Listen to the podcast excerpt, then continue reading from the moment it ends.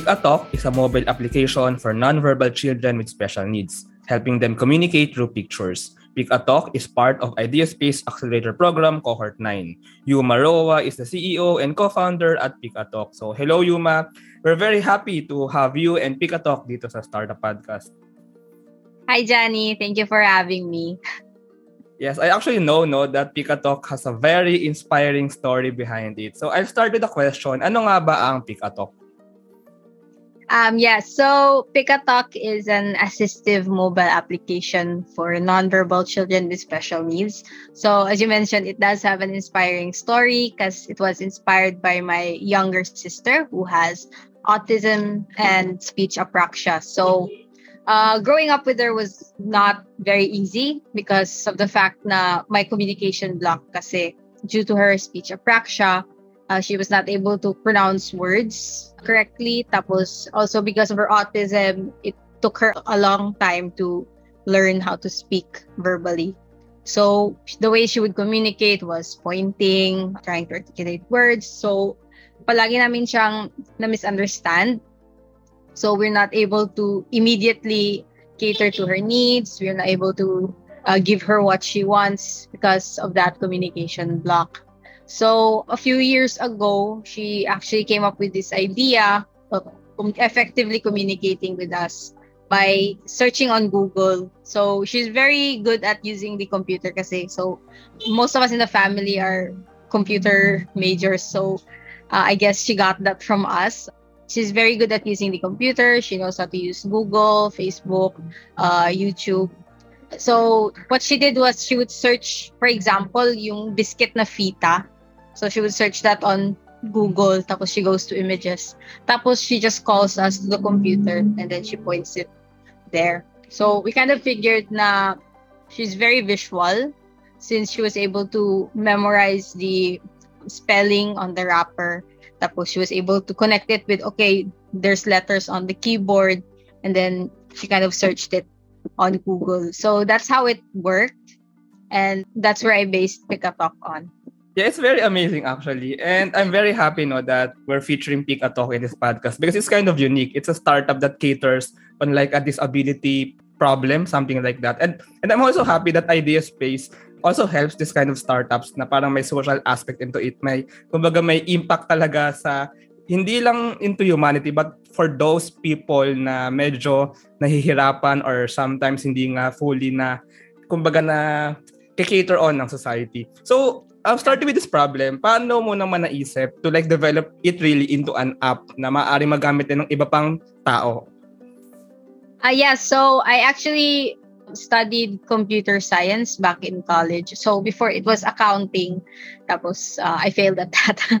and then I kind of shifted to computer science and it was a very new environment for me because at first I really had no idea what computer science was about. And then we had our first major subject, which was Introduction to Software Engineering. And then we were given a project wherein we would come up with an idea or an application that would solve a daily problem that we're facing. Tapos, as someone who is, you know, capable, content with her life, I was really stumped what kind of app would I make? What kind of problem am I supposed to solve? So that's when my mother pointed my direction to my sister who we kind of overlooked na she has problem with communication kasi we grew up with it eh. Parang normal na lang sa amin. Tapos we kind of forgot na she's really struggling in that part. So that's how I came with the up with the idea na gagawan ko na lang ng app in order to help Leia to communicate with us effectively and at the same time she will also start learning then to communicate. Yeah it's really wonderful na nagsimula din pala siya as a school project when you're a student. Yeah. trying to solve a problem with your family member si Leia na actually hindi lang naman I mean it exists in other families. I mean the whole society has, has many disabilities na dapat nating pagtuunan pa ng pansin. May I ask how does the app work when maybe when you designed it back when you were in college and even now. So, paano siya nag-work? Ano yung picture for the possible users? So, with Leia kasi, during her speech therapy and also her special education classes, yung ginagawa kasi ng teachers niya or yung speech therapist is they're using pictures or flashcards to teach them words. So, with Pika Talk, we're using pictures still, pero nandun na siya sa mobile application. Tapos, uh, when you click on a picture, it produces a speech output. So, it not only helps the child to identify words using pictures, pero it also helps expose them to how these words are pronounced. And then over time, they would be able to learn how to say these words themselves. Though it does not apply to all cases, because with children with special needs, it's a very broad na it's a spectrum kasi. So the, no two cases are the same. So someone might not be able to speak verbally forever. Uh, some people might be able to catch up naman. So kind of like that. Yeah, so basically parang dinagay mo yung Google search na may sound production, may speech production yeah. into the app. Pero I just like to ask, no, like in a startup or in an app development aspect, like anong principles yung talagang naka-embed doon sa pag-design ng app? Like for example, kasi I saw in the website that it's made to be accessible and customizable. So can you just share about these principles behind developing the app? Mm, okay, so the accessibility part, uh, since it's already on a phone so you can anywhere kasi nasa cellphone na siya eh. And then in one phone, you can have a lot of words. You can store a lot of words there. So in comparison to yung ginagamit kasi ngayon from the most uh, schools that I've spoken with, yung ginagamit nila is communication boards. So what that is, it's printed out pictures, tapos nilalagay nila sa boards, tapos that's what the child would be using to communicate. So if you could imagine uh, they're going to continually learn words, diba? And then there's like so many words in the world. So that means that that communication board is gonna get heavier and bulkier as time goes on, as their language is developing. So that would make it a lot difficult to bring around anywhere. So with Pika Talk, since it's already in a phone, tapos you can store a lot of words on it, madali na siyang i-bring around anywhere. So it's portable and you can access a lot of words in just one small phone. Tapos, yun. yun yung basic na principle. So, so if I may ask, no, um, on the customizability part, so the user can choose which words and, and which pictures ang nandun sa kanyang app. So meron mo doon parang siyang, may sarili siyang account or may sarili siyang, pwede niya i-customize yung sarili niyang Pick a Talk app dun sa kanyang phone. Is that right? Yes, yes. So each user would have their own accounts. And then since, of course, as I mentioned earlier, uh, each case is, will not be the same. So each child will not have the same wants and needs or interests. So very unique talaga each user.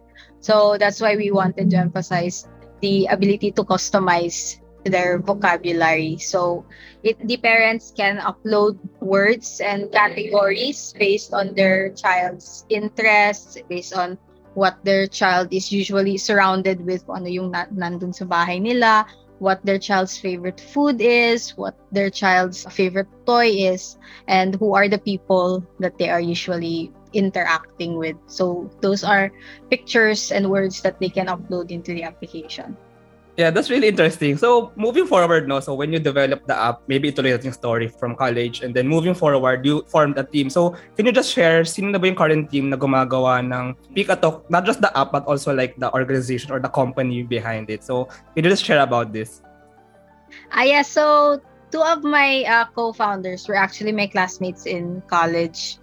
One co-founder was Shiltil. He was there from the beginning when I joined the very first hackathon that I joined, which was Idea Hack. So we were also with another member, si Earl, pero he didn't last. um, so basically, si Shilty lang yung nag-stick until now. And then, after I graduated, we continued to join programs pa rin. So, we joined Code for Asia. But then, at that time, kasi si Shiltil uh, nandito sa Iligan and then the event was in Cagayan de Oro and he couldn't apply for a leave sa kanyang work. So since I was already in CDO, I just had to find two other people to join my team. So I recruited one who is my classmate from college at the same time my workmate at the time and then another si, that was Lynn tapos si Jen was also my workmate at the time. So the three of us became a team And so the four of us formed the initial team of Pikatalk na din that joined Idea Space. Yeah, and then currently we do have more members na kasi at the time we were all developers. So that a startup is not just an app, eh, it's also a business. So yun, uh, medyo, it was quite difficult for us to figure out the business side of things, the financial side. So right now we were onboarded then someone to do the financial side of the thing. So I, I had a friend, si Eureka. She was my uh, blockmate during my time in accounting. So she graciously volunteered to join our team. Tapos we also hired our uh, marketing associate. And actually, our team's a bit bigger now compared to last year. Yeah. yeah, that's what really I'm curious about, no? Kasi, I mean, you're really developing Pick a Talk, not just an app, kasi like if you just build an app, kaya mo mag-isa yan eh. Pero you're really building it into like a team and a company na mayroong business model. Now, I want to ask muna, no, maybe personal question as the CEO really. Parang ano really nag-drive sa'yo to really build Pikatalk as a company or as an enterprise or as an advocacy even forward? I mean, what really motivates you to make it bigger? Honestly, I really believe na this is my calling, I guess. Kasi I shifted to computer science quite randomly eh. Tapos at that time, I had no idea what I was going to do with my life. Tapos, uh, during my time with computer science, I was introduced to the startup community. And then, I came up with Talk. Tapos, I got so much support, not just from my friends and family, but I also got support from my teachers and even the judges in the competitions that we joined the mentors from Idea Space. We've met so many people na kasi and then they've put in so much um, not just moral support uh, there's also been funding and then I feel like it's something that I really have to finish kasi I've never tried to do something I've never actually tried to do anything before I'm not sure if you you get that kasi before eh, like for example I'm an artist and then uh, I draw a lot.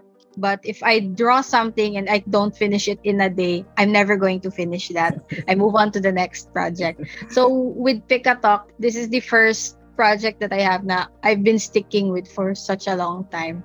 So yeah, I'm going to really finish it. So it's not just my sister who's inspiring me, but all the moral support and financial support that we've gotten really pushes us to continue.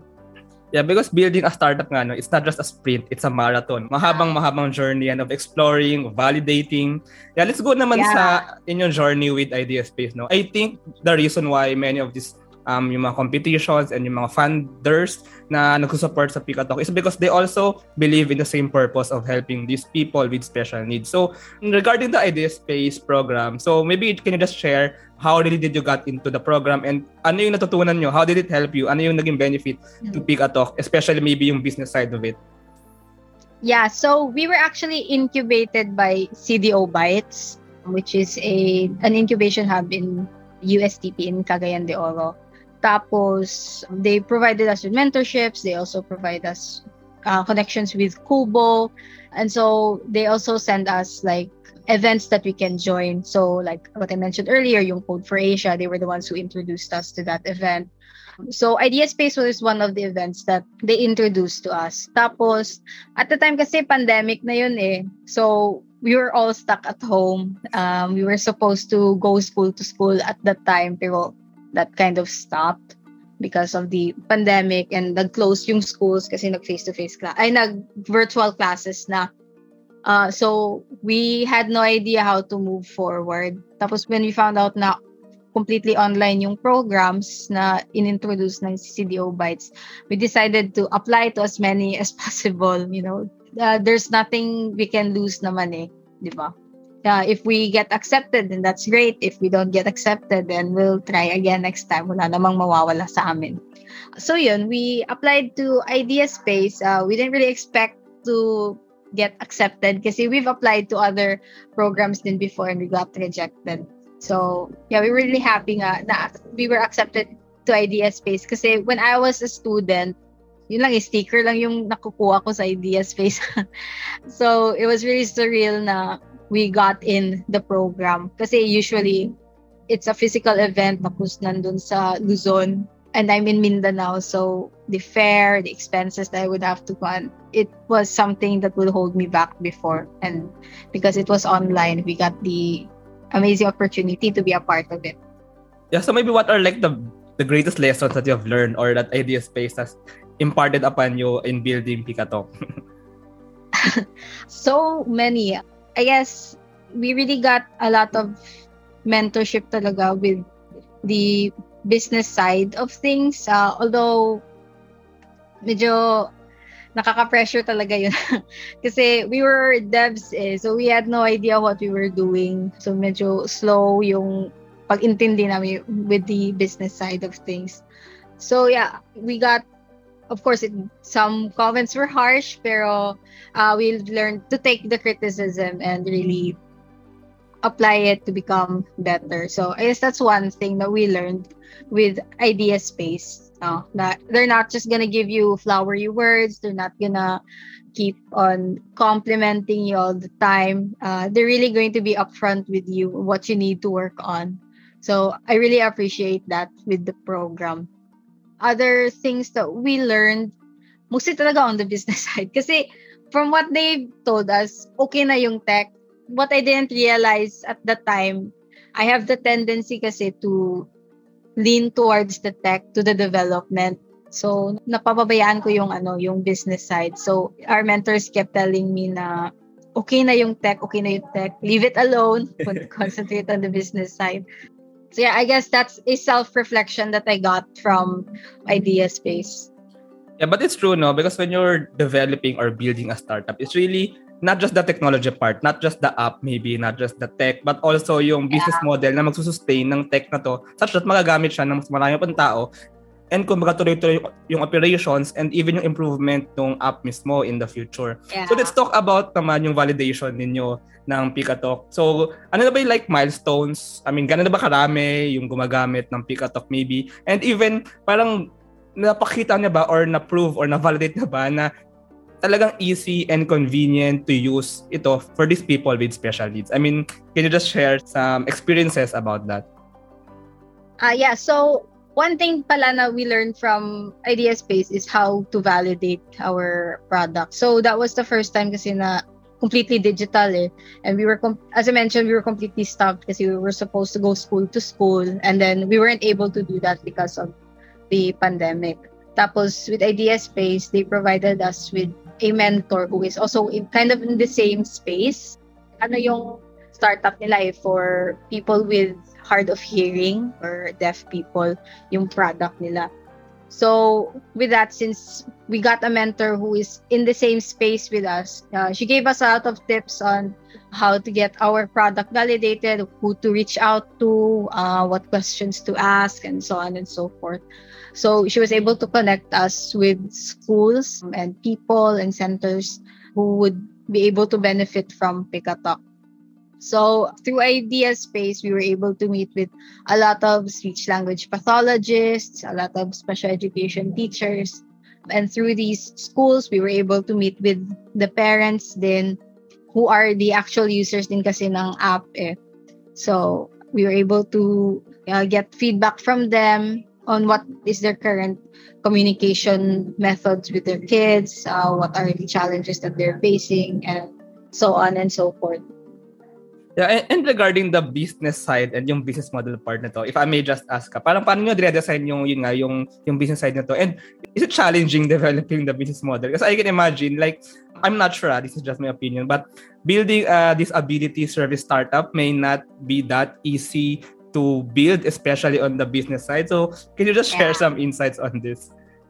Yeah, extremely difficult. Uh, we had to pivot a lot of times during our stay with Idea Space. So at first it was a subscription basis. Tapos, we pivoted to institutional na subscriptions so that the schools would be the one to purchase the app. And then we moved again to B2B2C, wherein we'll just partner with schools, pero yung customers namin talaga is yung parents pa rin. So, there was a lot of pivoting going on and uh, that was mainly because walang nakatutok talaga sa business side eh. Kasi we were all of the members were only working on Pikatalk part-time kasi we all had our full-time jobs. So, wala talaga nakatutok. Tapos, ako lang mag-isa. um, I had to do all, everything as a CEO. I had to do public relations. I had to keep track of the financials. Um, I had to do market research and all of that. So, I was trying to put on too many hats on my head. So, I think that's one of the challenges that we faced. So, after our experience, after I learned na it's really important to have someone na who is already familiar with doing marketing, doing market research. It's really great to have someone who who's already experienced in accounting, who really knows how to create financial forecasts and so on. So that's why I right now I've already uh, recruited people for that, and it's such a relief. the load on my shoulders has been relieved. Yeah, and, and I guess like those money that you use, I mean, nangagaling mo sa mga funding ng mga, no, mga Uh-oh. grants na nakukuha niyo before. Is that right? Yeah. Yeah. If I may just add my own personal opinion, I'm not sure about this, ha, pero I think with regard to Pick a Talks business model, kasi it caters on a specific, like a niche, like a disability niche. In my understanding, a business model is a business model because doon mo malalaman or makuha kung sino yung magsusustain ng startup or ng operations ng startup. But when I think about it, I mean, should those people na may extra needs, may needs na nga, ang magsusustain ng, ng startup or should the model be like like subsidy from maybe government, NGOs or some donations or some something like that. Parang kumbaga, para ita-transfer natin yung pera from those capable to those not I wouldn't say disabled eh, pero yun nga, those people with special needs maybe. What do you think about this? Uh, yes, we have tried looking into that din na route. So right now we're still working on talaga on how we'll be able to sustain the business. Uh, so one of the ideas that we have is to partner with the NGOs, with the government sector to be able to uh, help with providing the application to people who really need it. So yun, I guess to answer your question, of course there are people who would be able to afford and there are also those who may not have that capability eh. so we did talk about this with mentors. Tapos they did suggest do something like cross subsidization wherein a group of people would pay in order to provide for people who are less fortunate or people who really deserve to have access to the application but they can't for some reason. So, yun. That's one thing that we have considered then.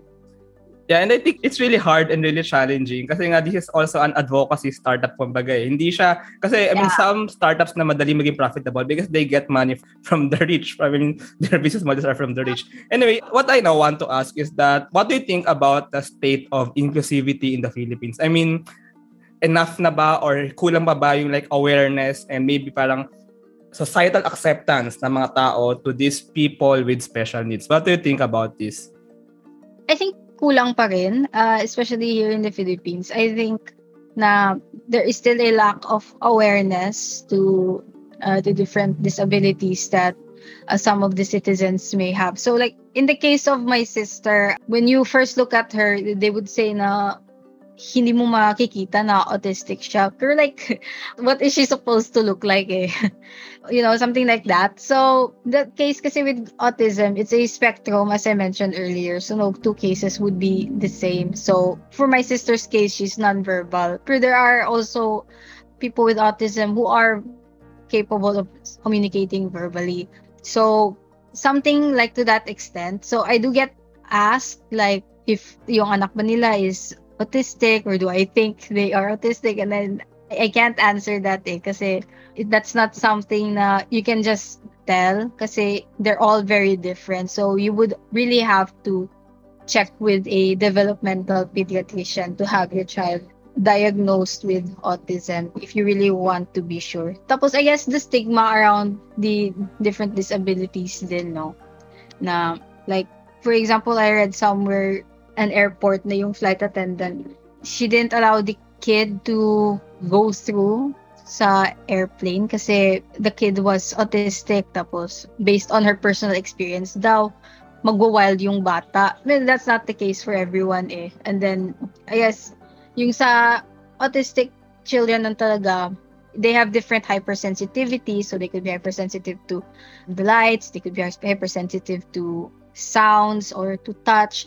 Kaya they have reactions na most people can't understand. Pero if you just give time to understand them, like for example, if you're eating something na you don't like, an ano yung reaction mo, di ba? you would show disgust, you would really react in a certain way. So that's just the same with them eh. Uh, maybe just at a higher capacity, it's just something that you can't comprehend. So yun, uh, I just don't want people to immediately jump to conclusions when they hear children with autism, na ganito yan sila or something like that.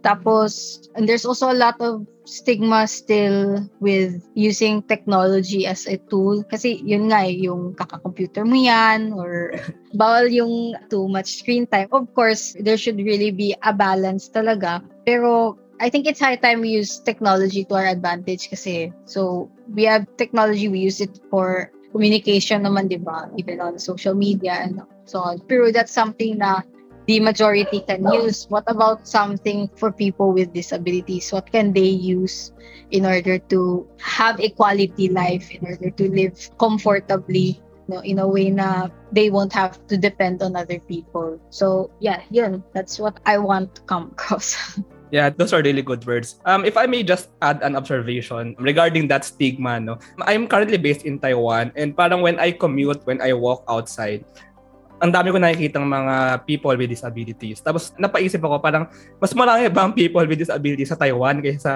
sa Pilipinas when I was back in the Philippines. And then I realized it's not the amount, it's not the quantity, but maybe yung acceptance kasi kumbaga dito sa Taiwan, yeah.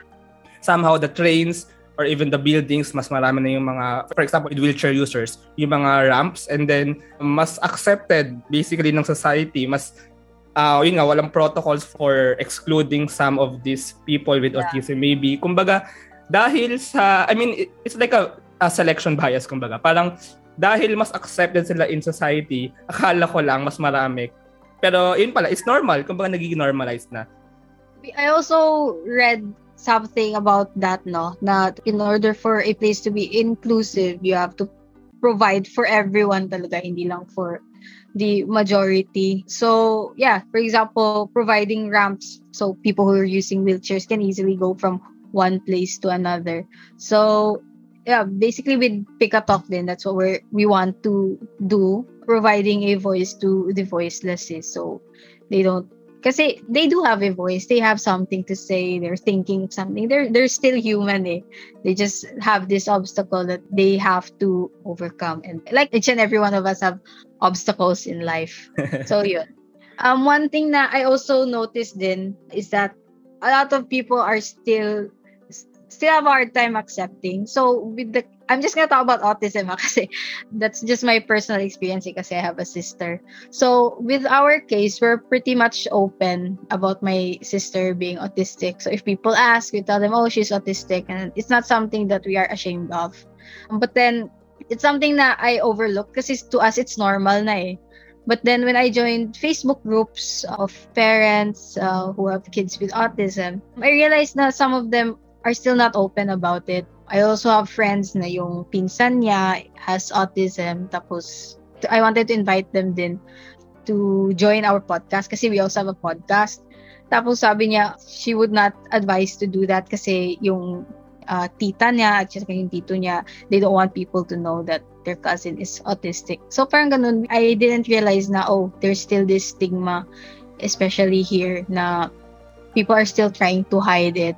something that they're still ashamed of. But it's really not something to be ashamed of. It's something that we should all accept so that we can help solve whatever obstacles we can help them uh, overcome the obstacles that they are facing. Because it's very different eh.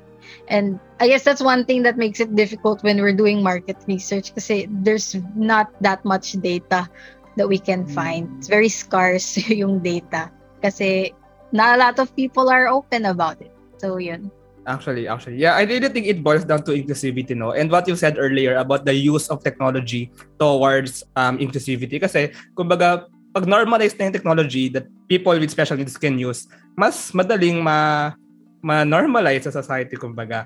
So, let's just end this conversation with, um, ano nga ba ang parang long-term vision ni Pick a Talk as an app, as a company, and maybe I just want to ask, do you think more startups should champion inclusivity? Ah, uh, yeah. So, yung mission talaga with Pick a Talk is to develop technology to improve the lives of those who need it the most. So, right now we're starting with children, uh, nonverbal children with special needs. But hopefully, we are looking to expanding no to helping more than this community. So other people with disabilities then.